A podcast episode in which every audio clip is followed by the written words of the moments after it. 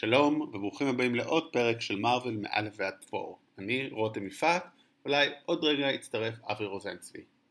לא, אתם לא טועים, אכן עכשיו אמור לתפור העולם האפל, אבל אם אתם עוקבים אחרי הפודקאסט, נראה לי שהבנתם בין השורות שאנחנו לא מתים על הסרט הזה. זאת לא סיבה מספיק טובה לדלג עליו, אבל יש סיבה אחרת. כשאברי ואני התחלנו להקליט הפודקאסט, אמרנו, היי, hey, בוא נעשה את זה לפי דירוג, נלך מהכי פחות אהוב עלינו ונלך להתחלה. אז התחלנו מהכי פחות אהוב עלינו. הקלטנו, וזה מאוד לא קוהרנטי, כי צריך להתחיל להסביר מי זה מי, מה זה מה. ולכן גנזנו את הפרק הזה. אבל עכשיו שהגיע הזמן להקליט את הפרק שוב, אמרנו, אה, לא בא לנו לדבר עליו שוב, אז פשוט דילגנו. מה שכן, מהמחר בסרט אחריו הוא קפטן אמריקה חייל החורף, שגם, אם לא הבנתם עד כה, זה אחד הסרטים האהובים על אברי, בעולם, ובטח הכי אהוב עליו ב-אם סי יו, יצא לנו די ארוך, אז מקווה שתהנו. וגם, אני ממליץ לכם לעקוב אחרינו בפייסבוק, כי שם אנחנו מעלים לינקים לכל מיני דברים מרחבי האינטרנט שקשורים לקומיקס ולא רק ל-אם סי יו.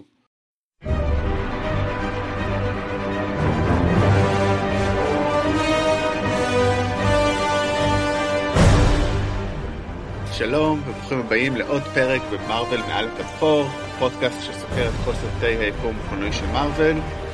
כרגיל, אני רותם יפעת, ואיתי האיש כשהוא ימות, גם אותו נשים כ-איי איי, אבל על ענן, אברי רוזנצבי. תודה רבה, אני אשמח להיות איי איי ואני מבטיח להיות הרבה פחות מרושע. ממי, מזולה או מפייסבוק? מפייסבוק זה בטוח, זולה אני אצטרך להתאמן. אנחנו מקווה. אז היום אנחנו בעוד uh, סרט מהשלב השני, סרט סולו שני של הקפטן, סרט שלישי בכיכובו, קפטן אמריקה חייל החורף כאמור, ואני חושב שהפרק הזה מעניין יותר מהרגיל, כי אנחנו מעט חלוקים על הסרט הזה. אני חושב שמי שפספס uh, את הפרקים הקודמים, אז uh, אברי רמז את זה, שזה הסרט האהוב עליו בכל היקום של קולנועי של מארוול. נכון לפנתר השחור, הסרט האחרון שראינו עד שסקרנו. מדויק. אצלי לעומת זאת הוא מדורג מעט יותר נמוך. לא היסטרי, אבל הוא לא בטופ שלוש שלי לפחות. אני הייתי בטוח שאולי ככה צפייה נוספת תעזור להתחבר, אבל לא, עדיין לא, לא הצלחתי להיסחף. אני חושב שהמטרה של אברי בין היתר הפרק זה לגרום לי לאהוב את זה יותר. כן, אני ראיתי את הסרט הזה, אני לא יודע אם הכי הרבה פעמים מסרטי מארוול, בגלל ש...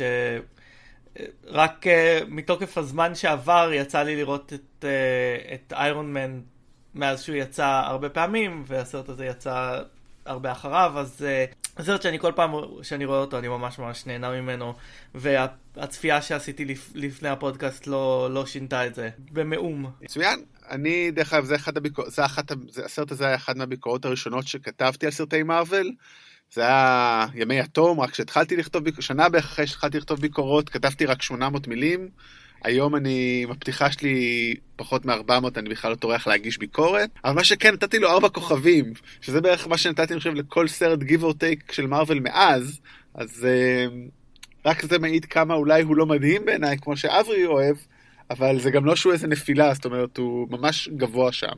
מעניין כמה היית נותן לאבנג'רס. אם היית כותב עליו ביקורת.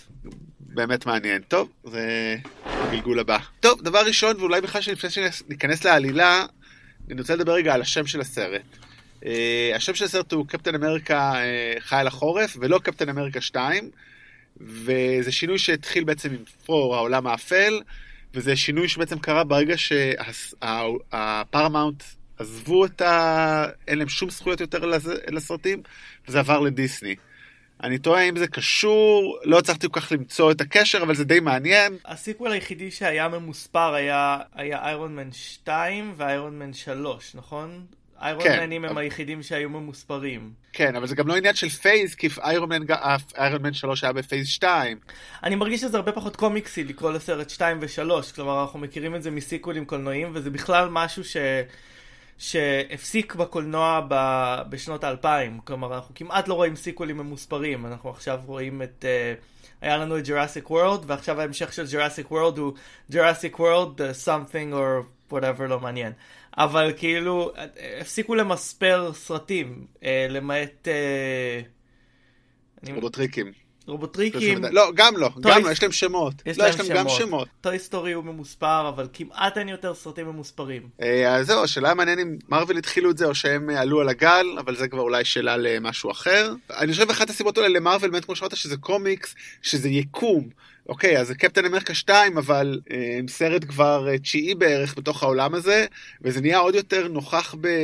אני חושב בקפטן אמריקה מלחמת האזרחים, שנכון, הוא נקרא קפטן אמריקה, אבל הוא איפשהו גם אבנג'רס לכל דבר, כאילו, מינוס שתי דמויות, יש שם את כל האבנג'רס מאה אחוז. כבר בסרט הזה אני מרגיש שקוראים לו קפטן אמריקה, אבל הוא למעשה סרט שמכיל... חמש דמויות של מארוול, אז כאילו, זה מפסיק להיות משמעותי, אה, זה מפסיק להיות משמעותי בדיוק איך קוראים לסרט, כי הכל מורבב עם, ה, עם הדמויות, וזה קצת דיברנו על פרדוקס האבנג'רס בפרק הקודם, שברגע שיש אבנג'רס, למה שמישהו ילחם אה, לבד, אה, אז בסרט הזה אני מרגיש שיש לזה תשובה, אולי ניגע בזה אחר כך, אבל אה, באמת... זה מתחיל להיות uh, ציוותים של כל מיני uh, כל מיני סופר גיבורים שונים. כן. אז את התסריט הזה כתבו uh, פעם שנייה כבר uh, קריסטופר מרקוס, לא, פעם שלישית, סליחה.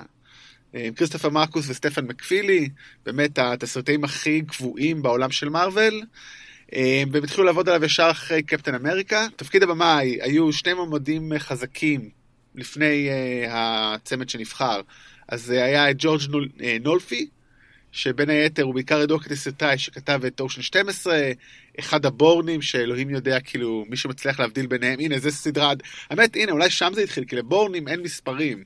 כן. יש מצב שהם הראשונים. אני לא יודע אם הם הראשונים, אבל בבורנים זה אולי השימוש הכי גרוע בזה, כן. כי אין לך מושג מה הגיע. רגע, The Bourne Existence או The Bourne...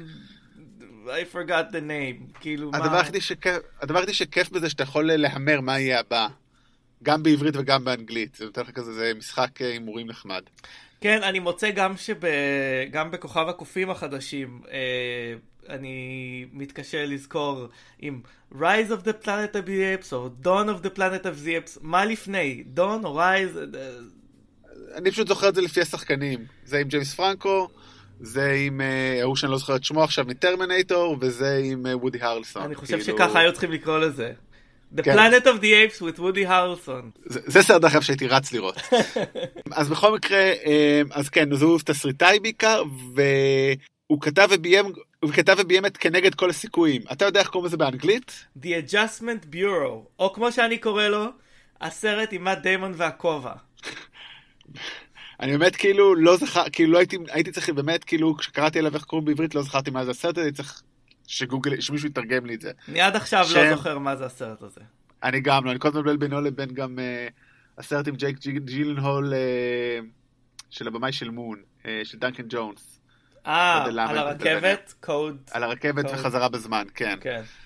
טוב, אנחנו סוטים.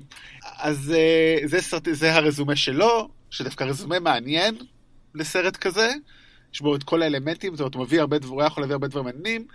מצד שני גם חשבו על פי גארי גריי. F גארי גריי. מה? F גארי גריי, כן, סליחה. F גארי גריי, במאי ממוצא אפרו-אמריקאי, שזה כבר בחירה מעניינת. הוא בין היתר עשה באמת את שישי, את ג'וב האיטלקי, אזרח שומר חוק, שזה סרט שאני מאוד מחבב.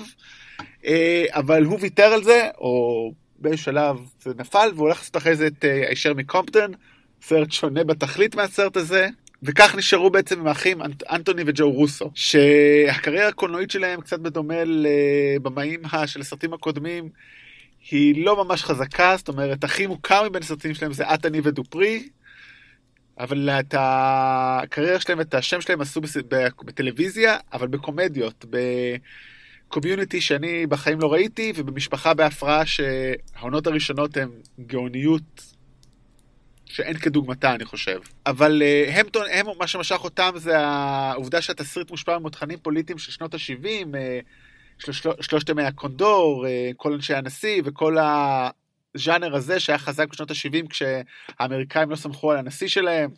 מוזר שהייתה כזאת תקופה. Uh, אותי מעניין מה קווין פייגי בעצם ראה בהם, כאילו, מה, איך הוא קישר בין שני במאי קומדיות, לבין הסרט מותחן פוליטי. אז אני חושב שחלק מהעניין פה זה שאולי שלא ראית הקומיוניטי, שהיא סדרה שמשחקת הרבה עם ז'אנרים, ויש בה אה, אה, כל מיני אה, הומאז'ים ל, ל, להרבה אה, סוגים שונים של, אה, של אה, ז'אנרים, ואני חושב שהם מאוד השתפשפו ב...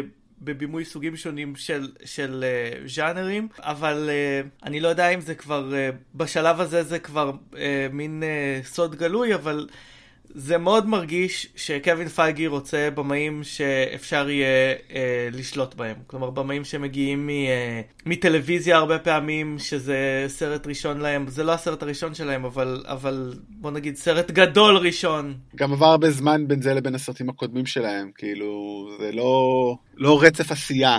זה בהחלט הימור, ואני תוהה מה במאי צריך לעשות כדי לקבל תפקיד כזה. אני מניח שהם צריכים להוכיח מה הוויז'ן שלהם לסרט. כן, אבל תראה, וזה גם משהו מצד אחד, כן, כמו שאתה אומר, באמת הוא רוצה לשלוט בבמאים, מצד שני אנחנו יודעים מסרטים בהמשך, שנותן גם קצת חופש, זאת אומרת, בעיקר בשני סרטים האחרונים של, לא, בעצם האחרון של אלפיים שבע עשרה, תור רגנרוק ופנתר השחור, הוא נתן להם חופש, אבל אולי כי הסרטים הם מנותקים מן העולם. וגם זה, זאת אומרת, יש פה, הנה, זה גם טוב למה שאתה אומר, אמרת מההתחלה בעצם, כשהסרט הוא סרט של נוקמים ולא של דמות, אז אולי אתה צריך את היד, הרק, את היד המכוונת של קווין פייגי. כשאתה עושה את תור רגנרוק, שהוא כמעט מנותק, חוץ מהקצה בסוף, הוא מנותק לחלוטין מהעולם, אז אתה יכול לתת לטייקה אה, לעשות מה שהוא רוצה. כן, זה גם סרט שהוא אה, חזק בתוך ה-continuity אה, של העולם הזה, הוא, הוא אה, עושה שינויים מאוד גדולים בעולם, ואני מרגיש גם שבמידה אה, זו או אחרת, הסרט הזה והסרטים שהאחים רוסו יביימו בהמשך, הם בעצם ההאוס סטייל של מארוול. כלומר, זה, ה... זה בעצם מה שהופך להיות ה... הסטייל שמוביל את הסרטים מכאן והלאה, למעט סרטים כמו של טייקה וייטיטי שבעצם עוש... מגיעים out of left field ועושים משהו אחר לגמרי. ולא סתם בגלל זה בעצם אח... אחרי הנוקמים שתיים לקחו את שרביט הנוקמים מג'וס ווידון והעבירו אותו לאחים רוסו. טוב, בוא נגיע לסרט עצמו. הסרט נפתח בסצנה מאוד חמודה, מאוד רגועה. פחות או יותר שנתיים אחרי הנוקמים, סטיב רוג'רס, קפטן אמריקה, מתאמן לו בבוקר, ועוקף שוב ושוב מתאמן אחר. כביכול סצנה שולית, אבל החבר'ה מתחברים, והבחור ששמו סם ווילסון, שמגלם אותו אנטוני מקי, חייל משוחרר, שבעצם היום הוא כבר עובד עם חיילים שסובלים מפוסט טראומה, והוא בעצמו עם איזשהו סוג של פוסט-טראומה, והוא גם מבין ככה שגם הקפטן לא, לא ישן טוב, ומשהו מפריע לו. קצת שני, הוא גם ישן איזה שבעים שנה, אז כאילו יכול להיות שזה קצת משפיע. הוא בעצם אומר לקפטן, די מתחברים, ומציע לו גם לשמוע אלבום של מרווין גיי, כי חלק מהשלמת התרבות שלו, שבין היתר אנחנו מגלים כוללת אוכל תאילנדי, חומת ברלין, הבנייה וההריסה, ונירוונה. הלהקה, לא האקט ההודי. קטע מצחיק הוא שבמדינות שונות הם צילמו את, ה, את, את השוט הזה של הפנקס של קפטן אמריקה כדי uh, לייצג תופעות תרבותיות שונות. שימות uh, ליקים לכל הדברים האלה, כי זה באמת נחמד. כן. Uh, אבל מה שיותר מעניין זה בעצם איך uh, הוא היה מסתדר עם העולם הפוליטי והחברתי, זאת אומרת, קצת עברו שינויים מאז שהוא uh, חזר לעולם. דיברנו על זה באחד הפרקים הקודמים, אבל uh, נראה לי תמיד uh, הזדמנות טובה להזכיר את הבדיחה של ווייט uh, סנק, שבעצם מדבר על uh, קפטן אמריקה בתור גזען uh, מזקן בגוף צעיר, וזה באמת הקושי הגדול שלו, שרואה פתאום uh, הומואים ברחוב, uh, רואה שחורים לא בהפרדה ועוד כל מיני דברים. זה היה קצת יותר מצחיק, אבל כנראה פחות מתחבר למארוול. אולי הם uh, לקחו את זה ללב, וישר נתנו גיבור שחור לפנים, בתור החבר של קפטן אמריקה, כדי להראות שהוא לא גזען. דרך אגב, uh, זה מצחיק שאתה אומר את זה, אבל באמת, אנטוני מקי uh, מאוד רצה לשחק בסרט של מארוול, והוא כתב להם מכתבים, ובסוף כאילו הם חזרו אליו, כאילו, וזה השתלם לו, והוא אמר, הוא רוצה להיות גיבור שחור, כדי לתת uh, דוגמה לבן שלו, ולשאר הצעירים, שגם שחורים יכולים להיות גיבורים, גיבורי על.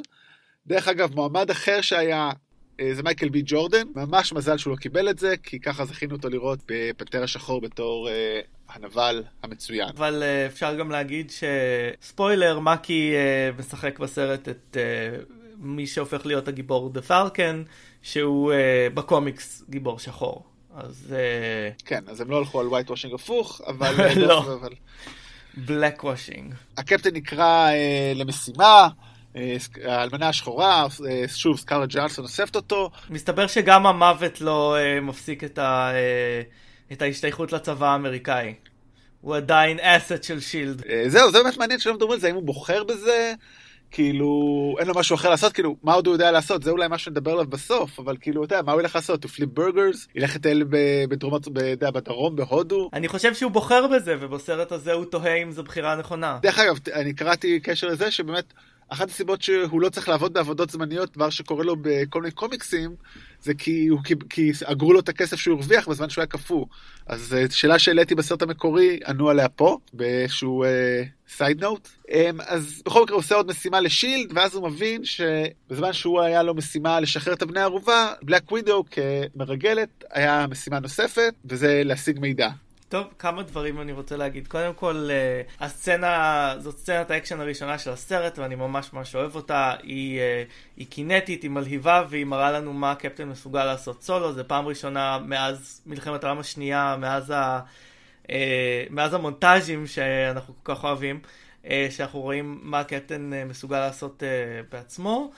ודבר נוסף זה שהם שכללו את התחפושת שלו מהאבנג'רס, עשו איזשהו משמש של התחפושת שהם עשו ממלחמת העולם השנייה, ובעיניי התחפושת הזאת היא מושלמת, זה שילוב של הצבעים והסמלים של קפטן אמריקה, עם בגד טקטי, שימושי, וזה בעצם סוגים שונים או, או וריאציות על ה... התחפושת הזאת היא מה שנראה עד, עד הסרט, עד הסרטים הנוכחיים. גם נראה לי קצת שחללו לו את ההומור, כי הוא קצת יותר קליל וזורם, מדבר על דייטים עם, עם האלמנה השחורה, וקצת בדיחות עם הרעים, אז סך הכל הוא קצת התקדם עם השנתיים האלה, עשו לו טוב. כן. אבל הוא מגלה באמת את, ה, את העובדה שיש משימה, יש משימה נוספת, הוא קצת מתעצבן, הוא חוזר למטה של שילד, הטריסקליון, מתעמת עם ניק פיורי, שזה כמובן שוב סמואל אל ג'קסון. כתגובה, פיורי בעצם חושף אותו לפרויקט אינסייט, פרויקט מודיעיני, טקטי, יחיד מסוגו, שבעצם מאפשר לפגוע בכל מטרה או סכנה מרחוק. רק שיש פה שאלה אחת קטנה, מי קובע מהי סכנה? כי... בעצם עוד זה עוד לפני שקורה, זאת אומרת, המחבל יצא מהבית שלו, עוד לפני שהוא הגיע לעשות פיגוע, אפשר כבר להוריד אותו. קצת בדומה לדוח מיוחד של סטיבן ספילברג. אני חושב שבזה זה אחד הסרטים היותר מעניינים וחכמים של מארוול, זאת אומרת, זה מעלה סוגיה שהיא הרי קיימת גם היום, מתי הייתה להפעיל אלימות וכוח, האם אתה צריך את הידיעה המוחלטת, האם זה אחרי, זה לא שאלה של מה בכך? כן, זה סרט מאוד פוליטי, שוב ב... כמו שאמרת, זה מאוד נשען על המותחנים הפרנואידים של שנות ה-שבעים, ובכך הוא, הוא באמת יוצא דופן בזה שהוא פוליטי במפגין, ואם האבנג'רס הראשון ככה נתן לנו הדים של ניין אלבן ו, ומתקפה על ניו יורק, אז הסרט הזה מייצג את ה-Patriot Act, בעצם הוא מייצג את, ה, את החוק שאפשר... לממשל האמריקאי לפשפש ב- בשיחות וב- ובמידע של האזרחים שלו על מנת למנוע טרור. זה מאוד מימד פוליטי. כמו שאמרתי גם, הקפטן לא מת על זה, ובעוד שפיורי מנסה להשוות את זה למה שהיה במלחמה, אז הקפטן ממש לא חושב שזה אותו דבר, כי שם זה... כשמלחמה זה היה להבטיח חופש מהכובש הנאצי, ופה הוא טוען זה לייצר אימה. פיורי לא מתאמץ לשכנע אותו יותר מדי. אני חושב שזה פחות עניין של גיל והתאמה לזמנים, וזה יותר האופי המושלם של הקפטן. הוא לא מוכן להתפשר. זאת אומרת, זה מאפיין מאוד חזק שלו שהוא לא תמיד לטובתו. הוא גם חייל, ופיורי וגם אלמנה שחורה הם מרגלים. זה משהו מאוד שונה. אבל זה משהו שונה תפקודית, הם קודם מציינים את זה, ואני אפילו לא, לא, לא, לא, לא... אוקיי, אבל אידיאולוגית, זאת אומרת, עדיין יכול להיות מרגל ולפעול אחרת. זאת אומרת, אתה יכול להגיד, אני לא מאמין בזה, זה, אתה יכול להיות בשושו ולהסתיר דברים, סבבה, אבל הבחירה בכלי מלחמתי שתוקף לפני הזמן, זה לא קשור עכשיו להיות מרגל או חייל. לא כן, מקב... זה נכון, זה לא לגמרי, זה לא לגמרי אה, אה, קשור, אבל אני חושב שמרגלים יותר אה, פועלים ב... בשטח האפור, בוא נגיד. אפור, אפור הוא מפלטו של הנבל. הקפטן קצת מזועזע מהמצב הזה, או מזועזע, כמה שהקפטן יכול להיות מזועזע, בקטע שקצת אולי מתאים קולנועית כדי לעשות אקספוזיציה, אבל קצת לא מתאים לאופי של הקפטן, הוא נוסע למוזיאון לראות את הארוחה על עצמו. זה קצת, לי זה ריסון קטע נרקסיסטי שמאוד, כמו שאמרתי, לא מתאים לקפטן, וקצת עודף נוסטלגי, אבל לפחות זה לא נוסטלגי כמו הפוסטים של אתם זוכרים איך היה פעם, כי בכל זאת לבן אדם כל מה שיש לו זה כנראה נוסטלגיה, הוא איבד שבעים שנה מהחיים שלו. תראו, הוא התעורר, מבחינתו זה היה לפני שלוש שנים, כל מה שקרה שמה, ובניגוד אלינו שאנחנו יכולים לפתוח אלבום תמונות ולהיזכר מה היה, כל החפצים האישיים שלו ככל הנראה נתרמו לסמיסוניאן, אז הוא צריך ללכת לשם כדי לבקר אותם, זה לא, לא הפריע לי, ומיד אחרי זה ממשיכים בנוסטלגיה, ויש סצנה אדירה ומאוד בלתי צפויה, לפחות הייתה בשבילי, זה שהוא הולך לבקר את פגי, בגילומה של היילי אטוול, שאני מניח, אני הנחתי ואני מניח שרוב הקהל הניח שהיא מתה, כיוון שלא שמענו עליה מאז Avengers, אבל מסתבר שהיא בחיים, אבל אפס קצת אלצהיימר וזוכרת אותו ומיד שוכחת. אגב, מבחינה טכנולוגית סצנה מאוד ייחודית, כי הם צילמו את הסצנה הזאת פעמיים, אחת עם היילי אטוול ואחת עם שחקנית זקנה, ואז שילבו ביניהם במחשב, והתוצאה מאוד מרשימה. כן, זה מאוד משכנע ועובד היטב, באמת, אני כבר לא זוכר עדיין אם הופתעתי או לא, אבל זו סצנה שהיא גם מדגישה את הבדידות שלו, אני חושב. זאת אומרת, הבן אדם היחידי שיש לו בעולם שיקר לו וחשוב לו, לא זוכר אותו כמעט. כן. זה סצנה... קורעת לב. ומיד אחרי זה יש עוד סצנה קצת... לא קוראת לב, אבל גם מאוד אנושית. אני חושב, כל האקספוזיציה פה היא אקספוזיציה של הדמות של הקפטן מאוד טובה. ומיד אחרי זה עוד סצנה שככה בונה את הדמות של הקפטן, הפעם במרכז לחיילים משוחררים, איפה שעובד הפלקון, לא לפני שהוא עוד הפלקון, והשניים מדברים, בעצם נכנס ל... הקפטן מגיע בזמן שסם ווילסון מדבר על אשמה ועל... ומדבר עם חיילים אחרים שמספרים על כל הסיפורים שלהם, איך הם עם הטראומה. אני חושב שהשיחה על אשמה שם מכינה את ההמשך להופעתו של בקי, שכמובן אה, הקפטן מרגיש מאוד אשם על זה שהוא נפל, והפך למה שקרה לו, שתכף נדבר על זה, אבל אני חושב שגם זה באמת, כמו שאמרתי, זה הסצנה ה... שקצת מדגישה כמה הוא עצוב.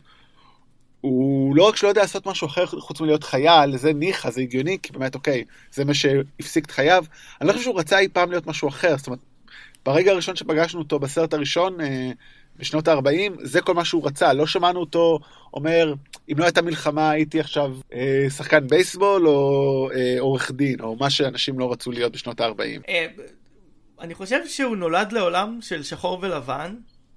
אה, כאילו מלחמת העולם השנייה, בשביל הרבה אנשים נחשבת ל...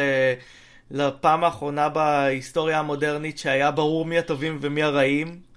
אה, והוא, אה, והוא רצה להילחם, כי מבחינתו, היה ברור בשביל מה יש להילחם, ושזה הדבר שנכון לעשות בעולם כזה.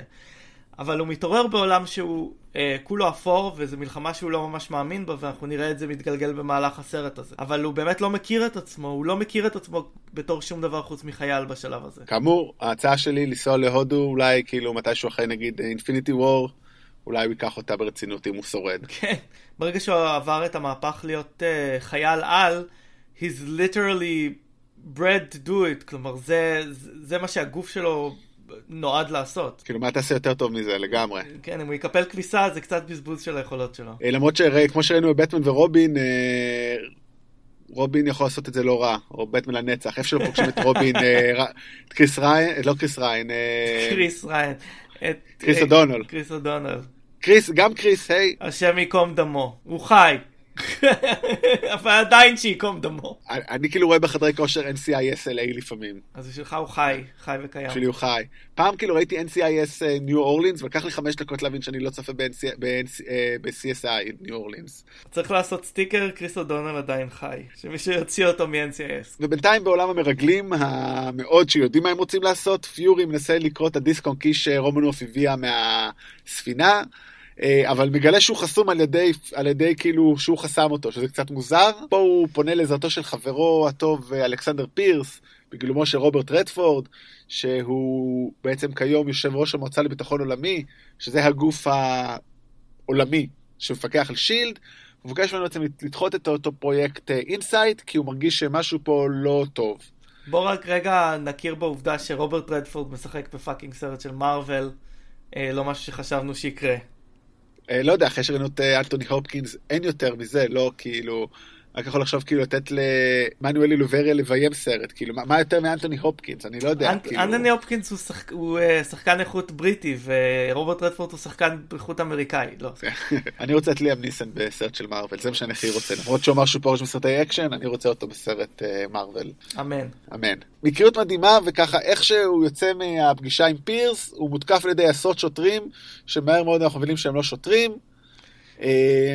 אני חושב שזה עוד סצנת אקשן מעולה. כי מתפתחת גם מאוד לאט, זאת אומרת, הם כינו את זה מרדף איתי, אבל לא רק המרדף, זאת אומרת, איך שנבנה המתח, ויש שם איזה קטע מאוד יפה שבגלל שהוא שחור, אם לא שמתם לב, והשוטרים הם באופן מפתיע לבנים, אז הם מסתכלים עליו באוטו הגדול שהוא נוסע, והוא כזה נותן להם איזה מבט, אתם רוצים לראות רישיונות, ואז תוקפים אותו. ויש שם, כן, הם ניסו לעשות סצנת אקשן בסלואו טראפיק, ו...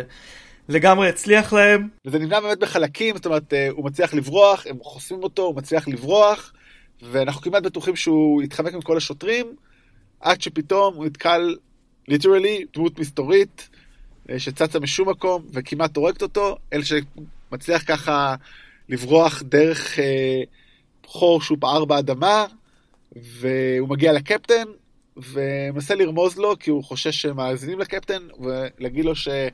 שילד is compromised, שבעצם שילד אי אפשר יותר לפתוח במה שקורה שם. כאן אנחנו מגיעים באמת למימד הקלאסי של מונחן פרנואידי, אתה לא יודע על מי לסמוך. והקפטן, בחור תמים, מתחיל קצת לאבד את התמימות שלו בשלב הזה, אבל לפני שבאמת פיורי מספיק להגיד משהו, הוא נורא מרחוק, והוא מעביר לקפטן את הדיסק און-קי, ואז הוא מאבד את ההכרה שלו. אנחנו מגלים פה גם שבאורח טרגי, השכנה שלו, שלא, הזכיר, שלא הזכרנו אותה, שהוא מפלרטט איתה, היא בעצם סוכנת שנועדה אה, לפקוח עין עליו. זה לא נעים כשזה קורה. בואו רגע נדבר על זה שנייה, נדבר רגע על זה באופן כללי, כי באמת כמו שאמרתי, הוא ורומנוף, כל, כל הסרט, לא משנה גם אחר כך שהם באמצע מרדפים, מדברת איתו על דייטים, ומי מתאימה, מי לא, ויש אליו גם היא מנשקת אותו ואומרת לו מה, לא, לא, לא התנשקת את זה פעם ראשונה שאתה מתנשק מאז שיצאת מהקרח. השאלה היא, האם הקפטן יש לו סטוצים? כאילו, הוא נשמע לי כל כך גוד בוי שהוא כאילו לא יהיה מוכן לעשות את זה למישהי, כי חלילה זה זה, הרי I doubt it שלפני לפני שהוא נכנס לקרח היה לו סקס, כאילו נכון אפשר... לא, לא היה להיות... לו סקס. לא אבל, היה לו. אבל הוא רומז שהיה לו מאז. אוקיי, okay, הוא רומז אבל כאילו לא יודע, קשה להתפוס את זה. אבל כן. שמע, כמו שהוא אומר, הוא מאוד זקן, אבל לא מת. Yeah, וגם כמו שהוא נראה, כאילו, אני לא חושב שהוא מת... צריך להתאמץ כדי למצוא... הוא בטינדר, כאילו, כולם עושות עליו ימין ולא שמאל. או, זה, ככה זה הולך, נכון? בכם לא השתמשתי, לא יודע. בכל מקרה, אז הוא באמת סוכנת שלוש עשרה, באה ומטפלת בפיורי, והוא רודף אחריה מתנקש, שזה אותה דמות מסתורית בעצם שתקפה את פיורי גם בכביש. מסתבר שהיא דמות סופר חזקה, כי הקפטן זורק עליה את המגן שלו, והיא פשוט תופסת אותה בעזרת יד מתכת, אבל עדיין תופס וזורק חזרה ומעיף את הקפטן, והוא מגיע לבית חולים, והוא מגלה שפיורי לא שורד את זה. ויש שם רגע מאוד יפה שרומנוף, כמה שהיא כביכול מרגלת, קרה, הכל זה, רואים עליה בצורה מאוד עדינה שהיא עצובה, קשה לה עם זה. רגע מצוין של סקרלט ג'והנסון, שבכלל, אני חושב שצפיתי בסרט הזה, בגלל שיש לה כזה תפקיד חשוב פה, הרבה יותר, כאילו הרבה יותר חשוב משני הסרטים הקודמים שהשתתפה. נזכרתי כמה שחקנית מדהימה הייתה בתור ילדה, נערה. זאת אומרת, נזכרתי ב-Ghost World, הסרט הראשון, אחד, זאת אומרת, שיחקה בסרטים כבר מגיל מאוד צעיר, אבל Ghost World, העולם שבפנים, סרט מבריק גאוני שראיתי בגיל, גיל הצבא, והוא התאים בול לחיים שלי באותה תקופה, והיא משחקת שם תפקיד נפלא. כן, הוא היה בעבר אחד הסרטים האהובים עליי, אני לא ראיתי אותו כבר מזמן, אבל uh, בהחלט היה סרט, uh, סרט מאוד חשוב בשבילי. גם בשבילי, אני הולך לחווה אותו היום, אבל זה כבר uh, בכלל פודקאסט אחר. כן. Uh, משהו מפתיע שמתוך שתי השחקניות שם, uh, היא זאת שהצליחה יותר, לעומת uh, תורה ברט, שזה סיפור ממש עצוב, ואבא שלה קצת uh, לא בסדר בראש, וחבל, כי היא גם הייתה אחלה שחקנית ומגניבה. כן, בהחלט. לוקחים את הקפטן, אומרים לו לבוא למטה של שילד, להיפגש עם פירס, שמנסה להבין מה פיורי אמר לו לפני מותו. הוא חושף לפני הקפטן שפיורי בעצם הוא זה שהזמין את הפריצה לספינה, כדי להסתיר איזה גניבה של מידע שהייתה, הוא השתמש ב-שבע עשרה חשבונות קש, כשהאחרון זה על שם מישהו שהיה שכן של אמא שלו בבית פעם, כאילו ממש באמת מתוחכם.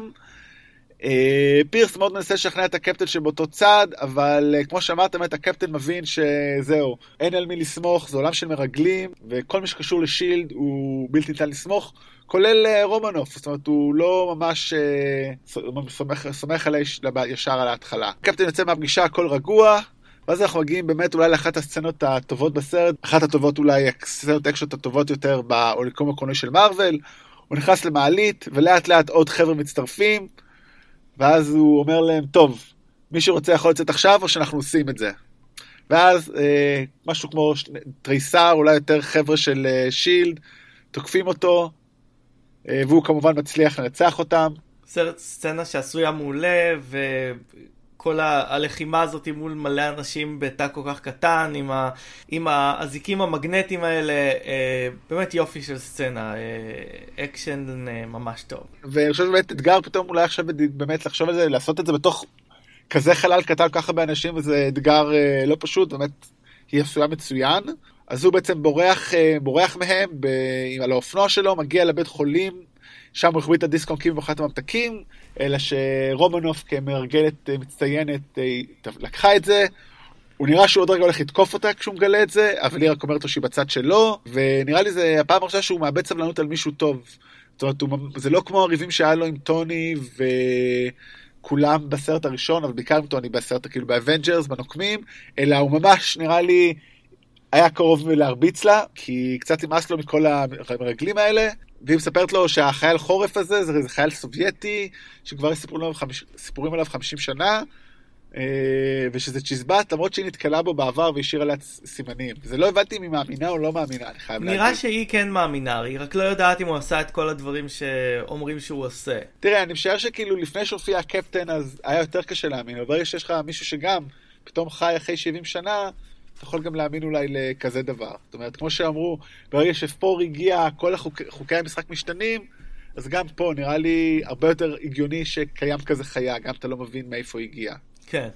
אז השניים מחליטים ללכת בעצם ולפנח לקרוא את הדיסק הנקי הזה, ובזמן המסע הזה הם משחקים זוג נאהבים, כדי שלא ישימו לב אליהם, אבל לא יודע, לי כאילו יש תחושה שהם קצת מאוהבת בקפטן, אבל קצת שני אפשר לדעת, כי היא מרגלת והיא חיה על, לעבוד על אנשים. מה, מה אתה חושב? אני לא יודע אם הכוונה הייתה שיש לה איזשהו קראש עליו, ואחר כך אנחנו יודעים שהם לקחו את העולם הרומנטי של uh, רומנוף למקומות הרבה יותר הזויים uh, בסרטים הבאים, עם, uh, עם ברוס בנר, uh, הם עשו להם מין כזה מיני רומן שמה. Uh, אבל uh, בוא נגיד שברמת החתיכות לא חסר לו, אני חושב שהיא יותר בקטע של סטוצים מאשר מערכות יחסים מתמשכות, אז אין לדעת, אבל בכלל אני חושב שזה אחת הסצנות שככה מראות לנו איך הם בקטנות נותנים לנו את האישיות של הקפטן, שהיא אומרת לו איפה למדת לגנוב רכב ככה, והוא אמר שזה במלחמת העולם השנייה, ואז הוא אומר לה תורידי את הרגליים מהדשבורד, we're just borrowing it. כי הוא תמיד הבחור הטוב, אין מה לעשות, זה כאילו... כן. גם כשהוא גונב רכב. כן, הוא שואל רכב. הוא שואל רכב. אז הם מנסים, מגיעים לחנות של אפל, מנסים לפתוח את הדיסק-און-קי, אבל מגלים שיש עליו איזה קידוד מיוחד, שרק במקום שבו הוא הגיע, אפשר לעשות את זה, שזה במקרה מתגלה כהמחנה בו הוא התאמן, שראינו בסרט הראשון של קפטן אמריקה, ואז הם בעצם חומקים מאנשי שילד שכבר תפסו, עלו על המיקום שלהם, בסצנה באמת מאוד מקסימה, שם כאמור הם משחקים קצת נאהבים וקצת טריקים ומצליחים לנסוע לשם. ומשם הם מגלים, הוא מגלה בעצם בונקר סודי, שבגלל ההבנה שלו כחייל הוא מבין שהבונקר הזה היה צריך להיות במקום אחר אם הוא היה בונקר אמיתי. הם נכנסים ככה, מוצאים מעבדה תת-קרקעית. בתוך בונקר סודי מצאו בונקר סודי. מוצאים בונקר סודי, הם אפילו מתבטחים על זה. ואפילו את כל זה החביאו בג'רזי, שכאילו מי יחפש משהו בג'רזי, כאילו... זה גם נכון. שם הם מגלים מעין מחשב עתיק, שעליו נמצאת התודעה של ארנים זולה, המדען של היידרה מקפטן אמריקה הראשון, שהוכנסה אליו הדמות של טובי ג'ונס ב... אינטליגנציה מלאכותית נוסח שנות ה-שישים, בעצם הוא מגלה להם שהיידרה השתלטה על שילד ויש סוכנים של היידרה שמנהלים את שילד מבפנים. תכף, לי הוא בעיקר מזכיר את זורדון מפאור ריינג'רס, הראש הגדול שמדבר. הדמות הזאת היא, זה... זה טיפשי להחריד, המחשבה שאפשר לעשות אינטליגנציה מלאכותית על, מחש... על... על מחשבים בגודל של חדר משנות ה-שישים. בעצם הם נותנים פה קונספט מדע בדיוני שכבר ארנים זולה עם מחשבים פרימיטיביים הצליח להעלות את התודעה שלו למחשבים עתיקים, וגם לפתח את האלגוריתם המתקדם הזה. לא, דווקא זה דווקא, תשמע, אם הוא כבר העלה את עצמו לתודעה, הוא יכול משם להמשיך לפתח. אבל אני גם לא הבנתי, המחשב, התודעה שלו זה בתוך הדיסק און קי או בתוך המחשב? בתוך המחשב. הדיסק און קי זה היה רק הפרויקט אינסייט. אה, לא, לא יכול להיות כי, אוקיי. אה, בסדר. פרויקט אינסייט, האלגוריתם נמצא בדיסקוקי, לא ברור למה אין לו, לא יודע, למה היו צריכים את הדיסקוקי. כן, הקטע עם הדיסקוקי לא הגיוני, זה מגפן. זה מגפן, כן, כאילו, אבל כשיש לך כזה עולם טכנולוגי מתקדם, פתאום לרדת לדבר הקטן הזה, זה לא, זה קצת, קצת בעייתי. הם החליטו לעשות את זה מסיבה קומיקסית, בקומיקס ארנים זולה הוא מין פרצוף בתוך מחשב, בגוף של רובוט, דמוי, דמוי קרנג מצבי הנינג'ה. בעיניי זה נקודת חלשה של הסרט. דרך אגב, רצו גם לעשות אותו כזה בסרט, זאת אומרת שהוא מצליח לשרוד, אבל אמרו שזה מגוחך. גם יש לי שאלה, אני יודע שאולי לא כדאי, כאילו עד עכשיו הסרט היה מאוד הגיוני, אז בואו ננסה להכניס היגיון לדבר הזה. למה הוא עדיין על דאטה טייפס? למה לא העבירו אותו למחשב אחר, או העלו אותו לענן? כאילו למה הוא עדיין נמצא שם? זה קצת לא הגיוני לי. או לא, הוא יכול, בוא נגיד, הגיוני שהגישה אליו היא שם, אבל לא הגיוני ש...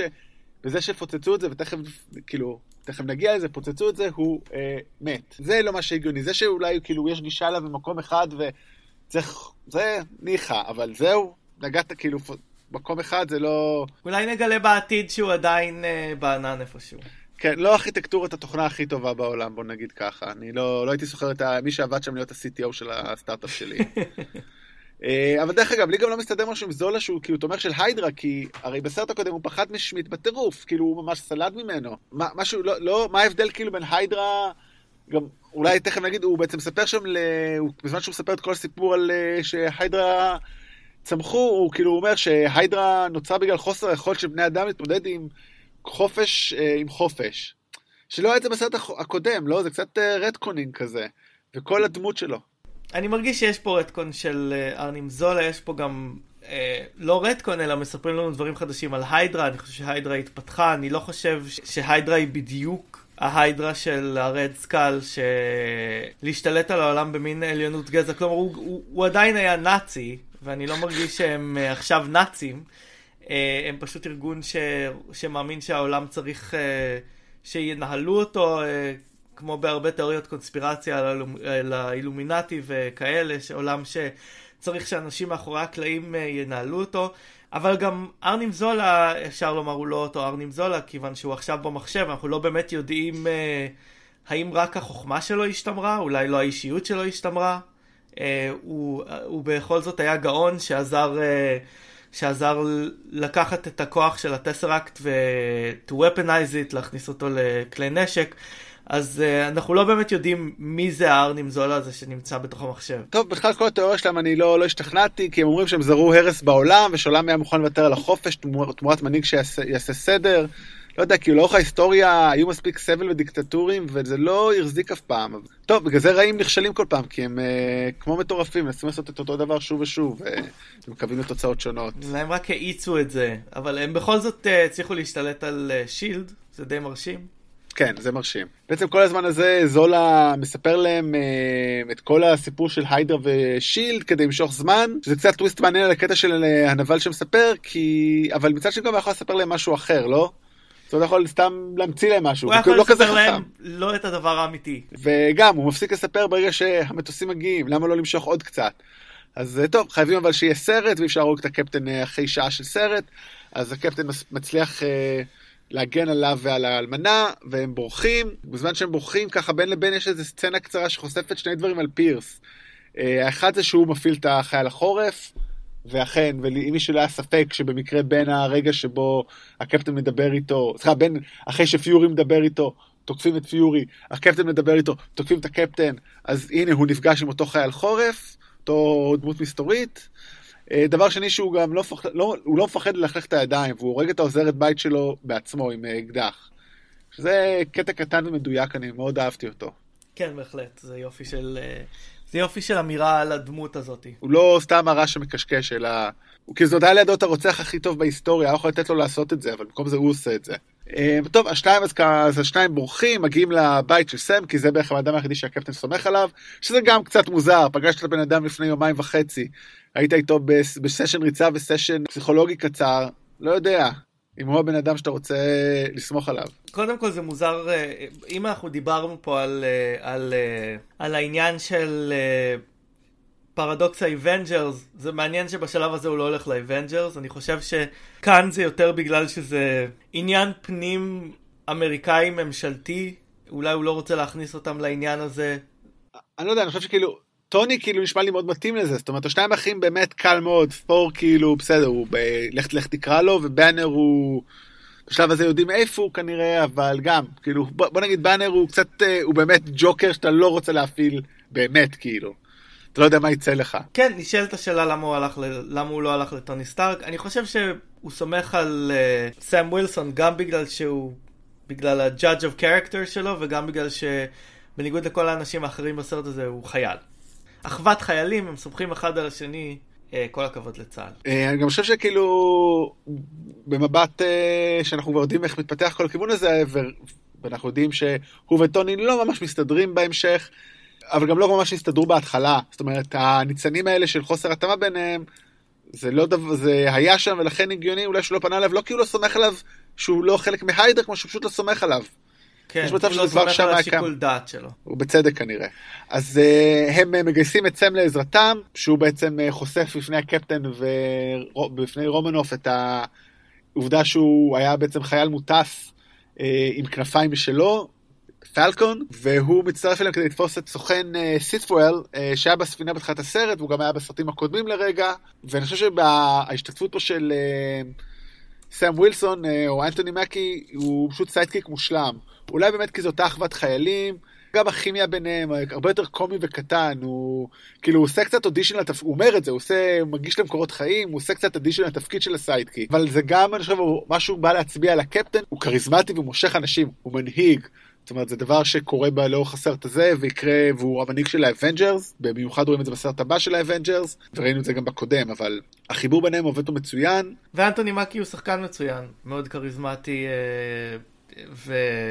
ופשוט משכנע. הם תופסים את סיטוול קצת אחרי שהוא נפגש עם סנטור בגלומו של גארי שנדלינג, שראינו אותו באיירון מן שתיים, ואנחנו מגלים שבעצם שניהם אנשי היידרה. דרך אגב, זו הופעה הקולנועית האחרונה של גארי שנדלינג, שנפטר קצת אחרי זה. הם תופסים אותו, עושים לו קטע של good cop, bad cop, כשהקפטן מאיים עליו, והוא אומר לו, מה, אתה לא תפגע בי? והוא אומר, נכון, היא תפגע בך, ואז פשוט היא בועטת בו, אבל סם תופס אותו, ומיד הוא שופך הכל.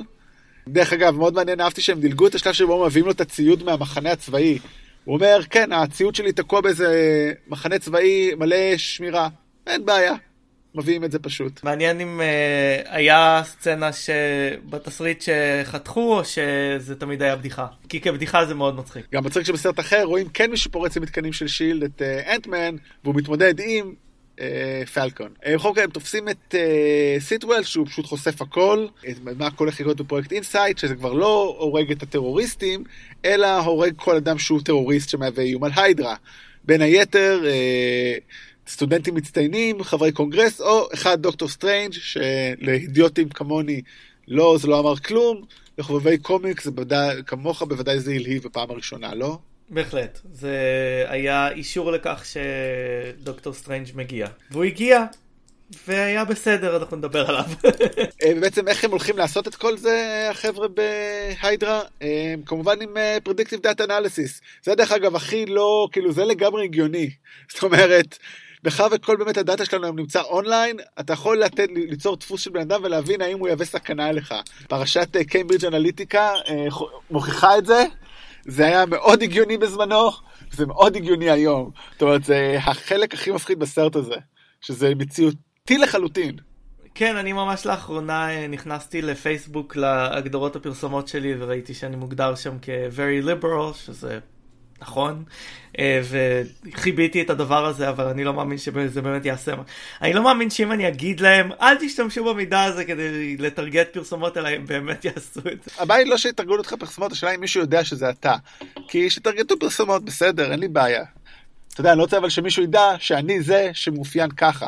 זאת אומרת, הכלל הבסיסי כשאתה מודד דאטה הוא שאין לך מאפיין, אתה לא יכול לקשר בין בן אדם לפרופיל שלו. אני בטוח שהם כן יכולים לחבר את הבן אדם לפרופיל שלו. כן, כן, הם יכולים ויכולים להעביר את זה הלאה.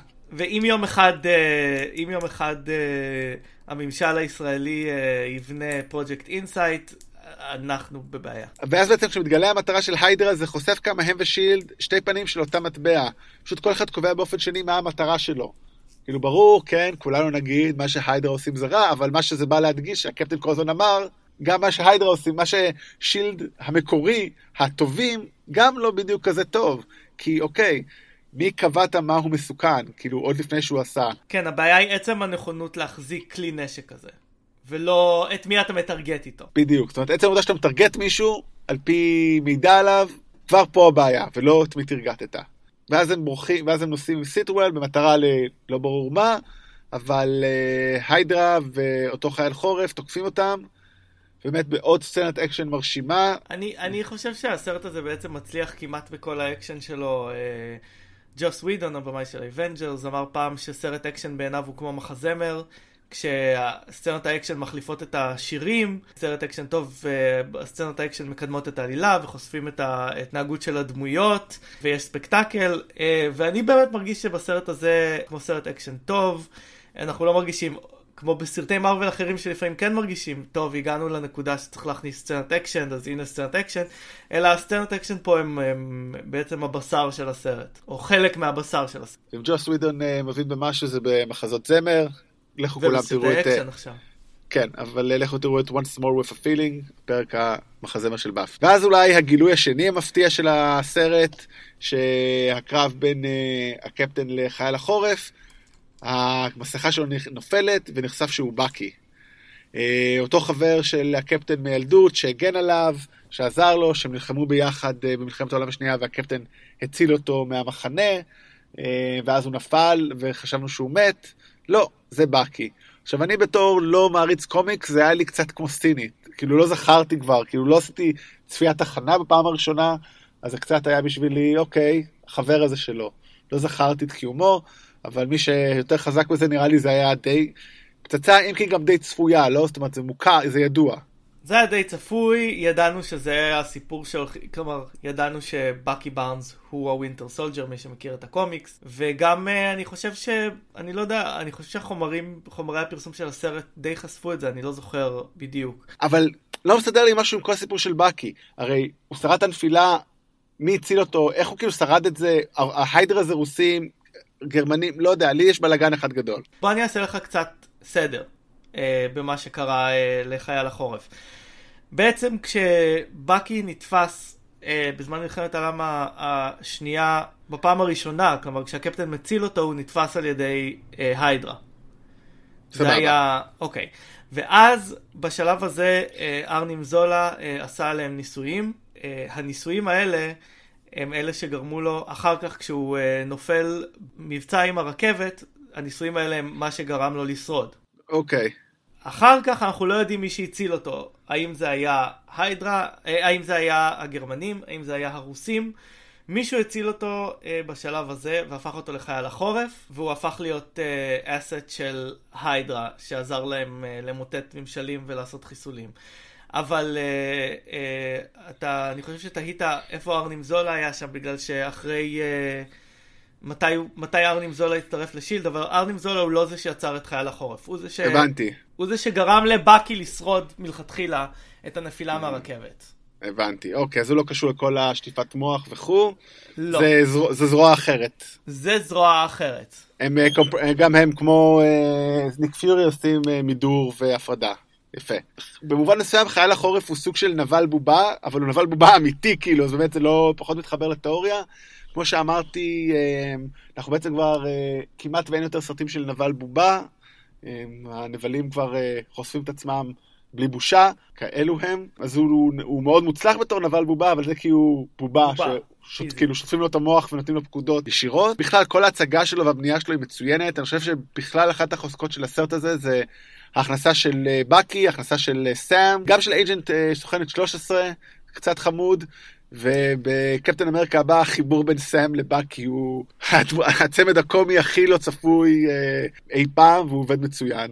גם אני הייתי, הייתי מוסיף לזה הפיתוח של נטשה רומנוף, לדמות הרבה יותר משמעותית ובעלת אישיות מאשר בסרטים הקודמים. וגם משהו לגבי ההצגה של, של חייל החורף, זה מעניין כי אני מניח, אני לא זוכר, לא זוכר אם קראתי על זה, אבל אני מניח שכשליקו את סבסטיאן סטן לתפקיד של בקי, שבסרט הראשון הוא מין דמות כזאת, הוא קצת פלרטטן, הוא קצת שטיין, הוא, הוא שרמנטי וחמוד, אני מניח שהם כבר ידעו אז שהוא הולך להפוך לחייל החורף, והוא ליהוק מאוד מוצלח. סבסטיאן סטן מתגלה כשחקן מעולה, שמסוגל לעשות...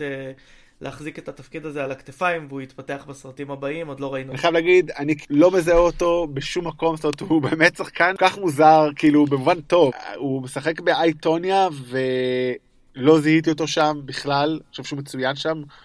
הוא לא קיבל מעמדות כמו מרגו, מרגו רובי, אבל הוא... עדיין מצוין. זה מעניין כי הוא כאילו, יש לו מראה של לידיגמן עם כישרון של שחקן אופי, ואני חושב שהוא נעלם בתוך תפקידים. טוב, הוא עדיין צעיר ונראה לנו הוא יגיע. עכשיו כשיראו את הפנים שלו בתפקיד והוא לא יהיה מחוסה עם... טוב, הם נלחמים ובסוף אנשי היידר כן תופסים את הקפטן והחברים, אלא שהסוכנת היא צריך לשחרר אותם כי עדיין שם... סוכנת שילד אמיתית, היא לוקחת אותם למקום מסתור של המחתרת, המחתרת השילדית, והם מגלים שפיורי עדיין בחיים, וביחד הם הולכים להפיל את היידרה. אני גם חושב שהרגע שבו הוא מחליט להפיל את שילד והיידרה, כי מבחינתו זה אותו דבר, תמיד היה איפשהו, זה גם הרגע שבו הוא מאה אחוז המנהיג של הנוקמים, זאת אומרת, היה את זה קצת ניצנים בסרט הקודם, אבל פה הוא לחלוטין, ורואים את זה בסרטים הבאים, ובגלל זה גם יש את החיכוכים בינו לבין טוני, כי... גם טוני חושב שהוא המנהיג, גם אולי כי הוא שם את הכסף, הוא אומר את זה באיזשהו שלב, אבל זה נדבר על זה בשני הסרטים הבאים שהם מופיעים ביחד. ואז בעצם אנחנו עושים לסצנה, לסיקוונס האחרון, פה זה סצנת אקשן קצת פחות מוצלחת אולי בעיניי, ההשתלטות על בעצם ההפלה של הנחתות שאמורות להפעיל את הפרויקט אינסייט, הקפטן מתחיל בנאום מוטיבציה, כל אנשי שילד, לספר להם שהיידרה בעצם משתלט, והפרויקט הזה הולך להיות לא מה שהם חשבו, ויוצר חיכוכים בין אנשי שיד להיידרה. שהם לא יודעים מי זה מי, זה, זה קטע מעניין, אני, אם כאילו יום אחד תקבל במערכת הקריזה שלך אנשים מסוימים שייכים ל... סטארט-אפ מתחרה ו... כן, ואתה לא יודע מי הם, אבל יש, יש קטע מצחיק על זה שסם ווילסון שואל את קפטן אמריקה איך נדע מי הרעים, והוא אומר לו, אם הם יורים בך, הם הרעים. זה, זה גם אמא שלי אמרה לי. כלל טוב לחיים. אם יורים עליך או מציעים לך להצביע ליש עתיד, הם הרעים. אז בעצם המטרה שלהם היא uh, להפיל את, uh, כאילו להשמיד את שילד היידרה, אבל על ידי החלפת כרטיס הזיכרון של הרחפנים. Uh, כמובן, תמיד צריך טכנאי מחשבים uh, זמין uh, כדי uh, לעצור uh, מעו... uh, הרג של מיליונים. הסרט הבא היה קפטן אמריקה, האם ניסית לחבות ולהדליק מחדש? אני קניתי את הסרט הזה דרך אגב, קפטן אמריקה ביג דאטה, זה היה שם שלי לסרט. הראיתי אותו דרך אגב, לימדתי קורס, הייתי עוזר הוראה בקורס על ביג דאטה וטכנולוגיות משבשות, והראיתי חלק מהסרט הזה ומייטריקס או משהו כזה. לא הבינו מה אני רוצה מהם, אבל לא אכפת לי, אני ראיתי קטע מקפטן אמריקה בקורס, לא קולנוע, so I don't care. אתה מגלה עכשיו את ההיסטוריה הסודית שלך. כל מי שלמד אצלי יודע שהראיתי רובוטריקים בשיעור הראשון שאני מלמד אותם, אז כאילו אין לי לאן לרדת משם. וגם הראת דמבו ופורנו, אז... וואו, טוב, זה... בקרב האחרון הקפטן לובש את הבגדים שלו ממלחמת העולם השנייה, הוא כנראה לא רוצה ללבוש את המדים של שילד, כי הוא לא מרגיש כרגע חלק משילד, והעניין הזה עם המדים של הקפטן ומה הוא לובש יחזור אני חושב גם במלחמת הנצח. וחשוב לי להגיד שבסצנה הזאת בעצם הוא לוקח את הבגדים, הוא גונב אותם, או כפי שהוא אומר, שואל אותם מהמוזיאון, ושם אנחנו גם פוגשים את סטן לי, שהוא בעצם השומר שבמשמרת שלו זה קרה, והוא כנראה מרגיש שהוא פוטר, אני בטוח שהוא ימצא עבודה בתור שליח פדקס או משהו בעתיד, תפור עליו. אז באמת, בזמן הזה גם רומנוף משתלט על המחשב המרכזי של היידרה, ומעלה את כל הסודות שלהם לרשת, או סוף סוף מישהו הבין שיש קוד סוד כזה של ענן, תודה רבה. היא נעזרת גם כדי לבטא שם את הקוד ניק פיורי, שחושף שבעצם עין אחת שלו עובדת. יש פה קטע שאם הזכרת מקודם את דוח מיוחד, אז יש פה פשלה כמו בדוח מיוחד, פיורי בא להכניס את הקוד שלו, שזה טביעת עין. ואלכסנדר פירס אומר לו, מה אתה חושב שלא ביטלנו לך את הקודים? ואהה, הוא חושף את העין הנוספת שלו שתמיד קיימת שם, כאילו בחיית, לא מחקתם את הרקורד שלו, כי זה בדיוק מה שיש בדוח מיוחד, קצת אה, חור גדול. תחקו רק עין אחת. כן, אה, אין לו עוד עין, לא צריך למחוק את זה. תחסוך, כאילו, חבר'ה, תחסכו גם בדאטאבייס, כאילו, זה עוד שורה, תחסכו שורה בדאטאבייס, כאילו, מה, אמרתם, delete all, פרט לק... כאילו, וואי, באמת, ה-סי טי או של היידרה, אלאפ סי איי או, ה-Chief Information Officer שלהם, אם, אם הוא לא מת בזמן הזה, תפטרו אותו. אבל זה מצחיק. זה מצחיק. אבל דרך כלל יש פה משהו שאני קצת חבל, לא מבין למה הם לא גילו לנו רק פה שהוא uh, חי. זה יכול להיות הרבה יותר טוב קולנועית. זאת אומרת שהרי הקפטן בכל מקרה היה יוצא, גם אם, גם אם לא היה את ניק פיורי, הוא היה יוצא עם uh, מישהו, מי שמריה היל אספה, הוא היה יוצא, הוא לא צריך את ניק פיורי כדלק או ככלום, הרי הוא בכל מקרה כבר לא סומך עליו. זה נראה לי הרבה יותר מגניב אם פתאום הוא היה צץ, אבל בסדר, לא, לא נפיל, לא על זה ייפול הסרט. פירס מנסה פה רגשות אשם פולניים, ומאשים את פיורי שבגלל הניסיונות עבר, שבו פיורי עבר על החוקים כדי להציל אותו, אז ככה האמונה של פירס בלהיות רך זה חשוב, אני לא הבנתי מה הוא רוצה שם, כאילו, זה קשקש, לא יודע אם הוא באמת משכנע, הוא סתם ניסה לקשקש משהו. כן, אני חושב שזה שהוא היה היידרה ופיורי לא, זה די כאילו הורס את הטענה שלו. כי פיורי מעולם לא ידע שהיידרה שם או שפירס הוא היידרה, אז... איך הם ידעו את מי, מעניין כאילו איך הם ידעו את מי לגייס להיידרה? היה להם את ה... אלגוריתם? אלגוריתם. אה, וואו. עבדתי פעם בחברה שהיה לה אלגוריתם לגיוס. אולי צריכים להסיק את היידרה, את האלגוריתם הזה כדי לגייס. תשמע, אני חושב שבהתחלה הם לא ידעו. אנחנו מגלים פה שחיסלו את האוורד סטארק בגלל שהוא לא רצה להצטרף. אני לא יודע למה ברגע שהוא... אולי הם הבינו שהוא לא רצה להצטרף, כי אם הם היו אומרים לו, היי, אנחנו היידרה, אני מניח שהוא היה אומר, חבר'ה, יש פה היידרה, אבל הוא לא אמר דבר כזה ואז הרגו אותו, אז אני לא יודע. וגם, עשו את זה כאילו בשנות ה-שמונים, למרות שאולי רק הם התחילו בשנות ה-שמונים, אז זה הגיוני. שנות ה-תשעים אפילו. האמת שהם מסתדר. טוב, זה, מישהו, בטוח מישהו בדק את זה באינטרנט, כל הפעמים שרואים את אותו. וזהו, אז הקפטן ואתם מנצחים, הכל סוף טוב, הכל טוב, שוב פעם הקפטן נופל עם ספינה ענקית לתוך המים, בקי מציל אותו, אתם טובים בתוך המים, בקי מציל אותו, מניח אותו על החוף ולא הורג אותו. כמובן הקפטן כל הזמן הזה, כל הקרב בין השניים, הקפטן לא מוכן לוותר עליו, הוא לא מוותר על החבר שלו, למרות שהוא שטוף מוח ולא ברור מה קרה לו, זה באמת מעיד על הנחישות שלו, ובניגוד להקרבות אחרות שראינו בסרטים הקודמים שדיברנו כמה הם קצת מטומטמות, אני מאוד אוהב את ההקרבה כאן, כי למטרה, הוא נלחם עבור מישהו ולא כדי להציל סתם, לא יודע, משהו הרגיש פה הרבה יותר אמין. כן, למרות שזו סצנה ארוכה מדי, סצנת אקשן ארוכה מדי, אני מרגיש ש... הסצנה הזאת שהיא טיפה בומבסטית אחרי הסרט שהכל היה, כל הסצנת אקשן היו בו מאוד חכמות, פה זה פשוט סצנת אקשן קלאסית כזאת של סרט גיבורים, ואני מרגיש שזה והבעייתיות של ארנים זולה זה שני הדברים שהיחידים שמונים מזה להיות סרט מושלם בעיניי. דרך אגב, אחד הדברים שאני אוהב בקפטן שבולט בסרט הזה שהוא יודע את המגבלות שלו, את היכולות שלו, שכמובן זה חלק מאותו אופי מושלם, אבל זה אנטיתזה גמור לטוני, כאילו טוני תמיד מעל היכולות שלו, כמה שיש לו יכולות אדירות, תמיד מנסה קצת יותר, וזה תמיד פוגע בו, ובנוקמים שתיים, בנוקמים, סליחה, בנוקמים עידן אולטרון, זה כמובן הדלק שמניע את כל הסרט, וזה עוד דגש ביופי בדמות שלהם, באפיון שלהם. ממש רגע לפני סוף הסרט, אנחנו רואים את הקפטן ניק פיורי, וסם ווילסון הולכים לקבר של ניק פיורי, ויש שם איסטר אג מאוד חמוד, אולי הכי חמוד שהיה, אני ראיתי עד עכשיו בסרטי מארוול, יש ציטוט uh, על הקבר שלו, כתוב אפילו ציטוט, יש פשוט uh, יחזקאל עשרים וחמש שבע עשרה, שזה אותו uh, סצנה שבה הדמות של סמואל אל ג'קסון בספרות זולה תמיד חוזרת על עצמה, מי שלא מכיר, שילך לצפות. ואחרי הכותרות אנחנו רואים את בקי, הולך לאותה תערוכה שקפטן אמריקה היה בו בסמיסוניאן, ומנסה להיזכר uh, מי הוא בעצם.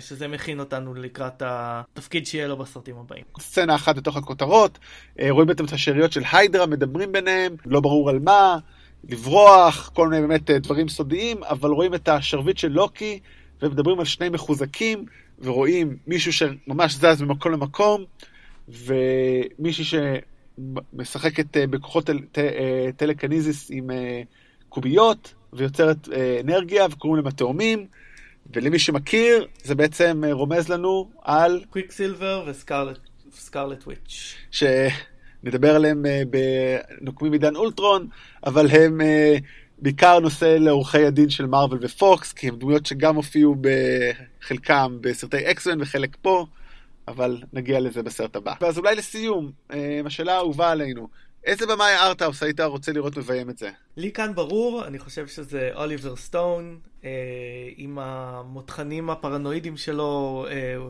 אני, אני, אני אופתע האמת אם, לא, אם הסרטים שלו לא היו אה, השראה לסרט הזה בין השאר.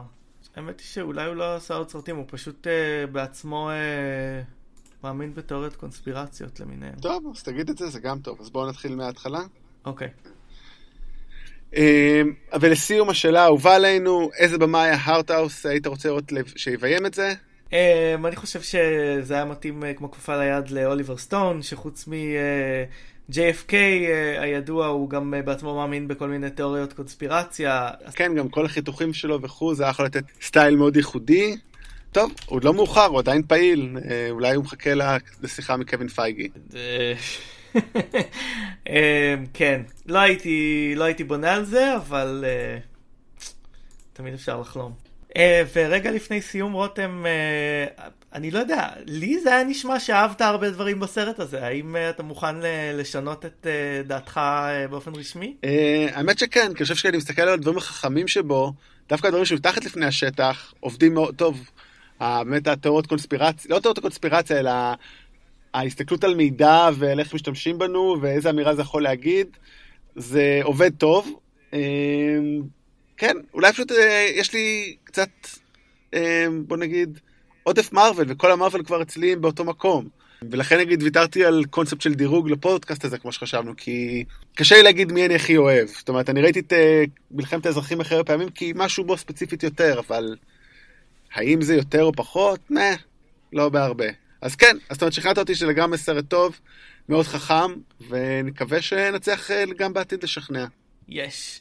למרות שאתה יודע, כמו שאומרים, בסופו של דבר, ההשפעה של סרט עליך זה ההשפעה בבטן, וכנראה שעליי, אתה יודע, לבטן, לא לראש, הוא עשה יותר. כן, אין שום, אין שום, אין שום אפשרות לרושם ראשוני שני, אבל אנחנו בעד הקפטן. טוב, אז נראה לי זה לפעם. שבוע הבא אנחנו חוזרים לעולם הקוסמי של מארוול ולאחד הסרטים היותר מצחיקים של מארוול, אם לא אולי הכי מצחיק בהם, שומרי הגלקסיה, Guardians of the Galaxy, סרט אולי גם הכי מוזיקלי של מארוול ללא ספק. אז יש למה לחכות. בהחלט. אז נתראה שם בגלקסיה שבוע הבא. אז עד אז אני רותם יפעת. אני אברי רוזן צבי. ואל תסמכו על כל אחד שאומר לכם שהוא טוב, כי לפעמים הוא יכול להיות גם רע. זה מה שאמא שלי אמרה לי תמיד. שבוע טוב. ביי.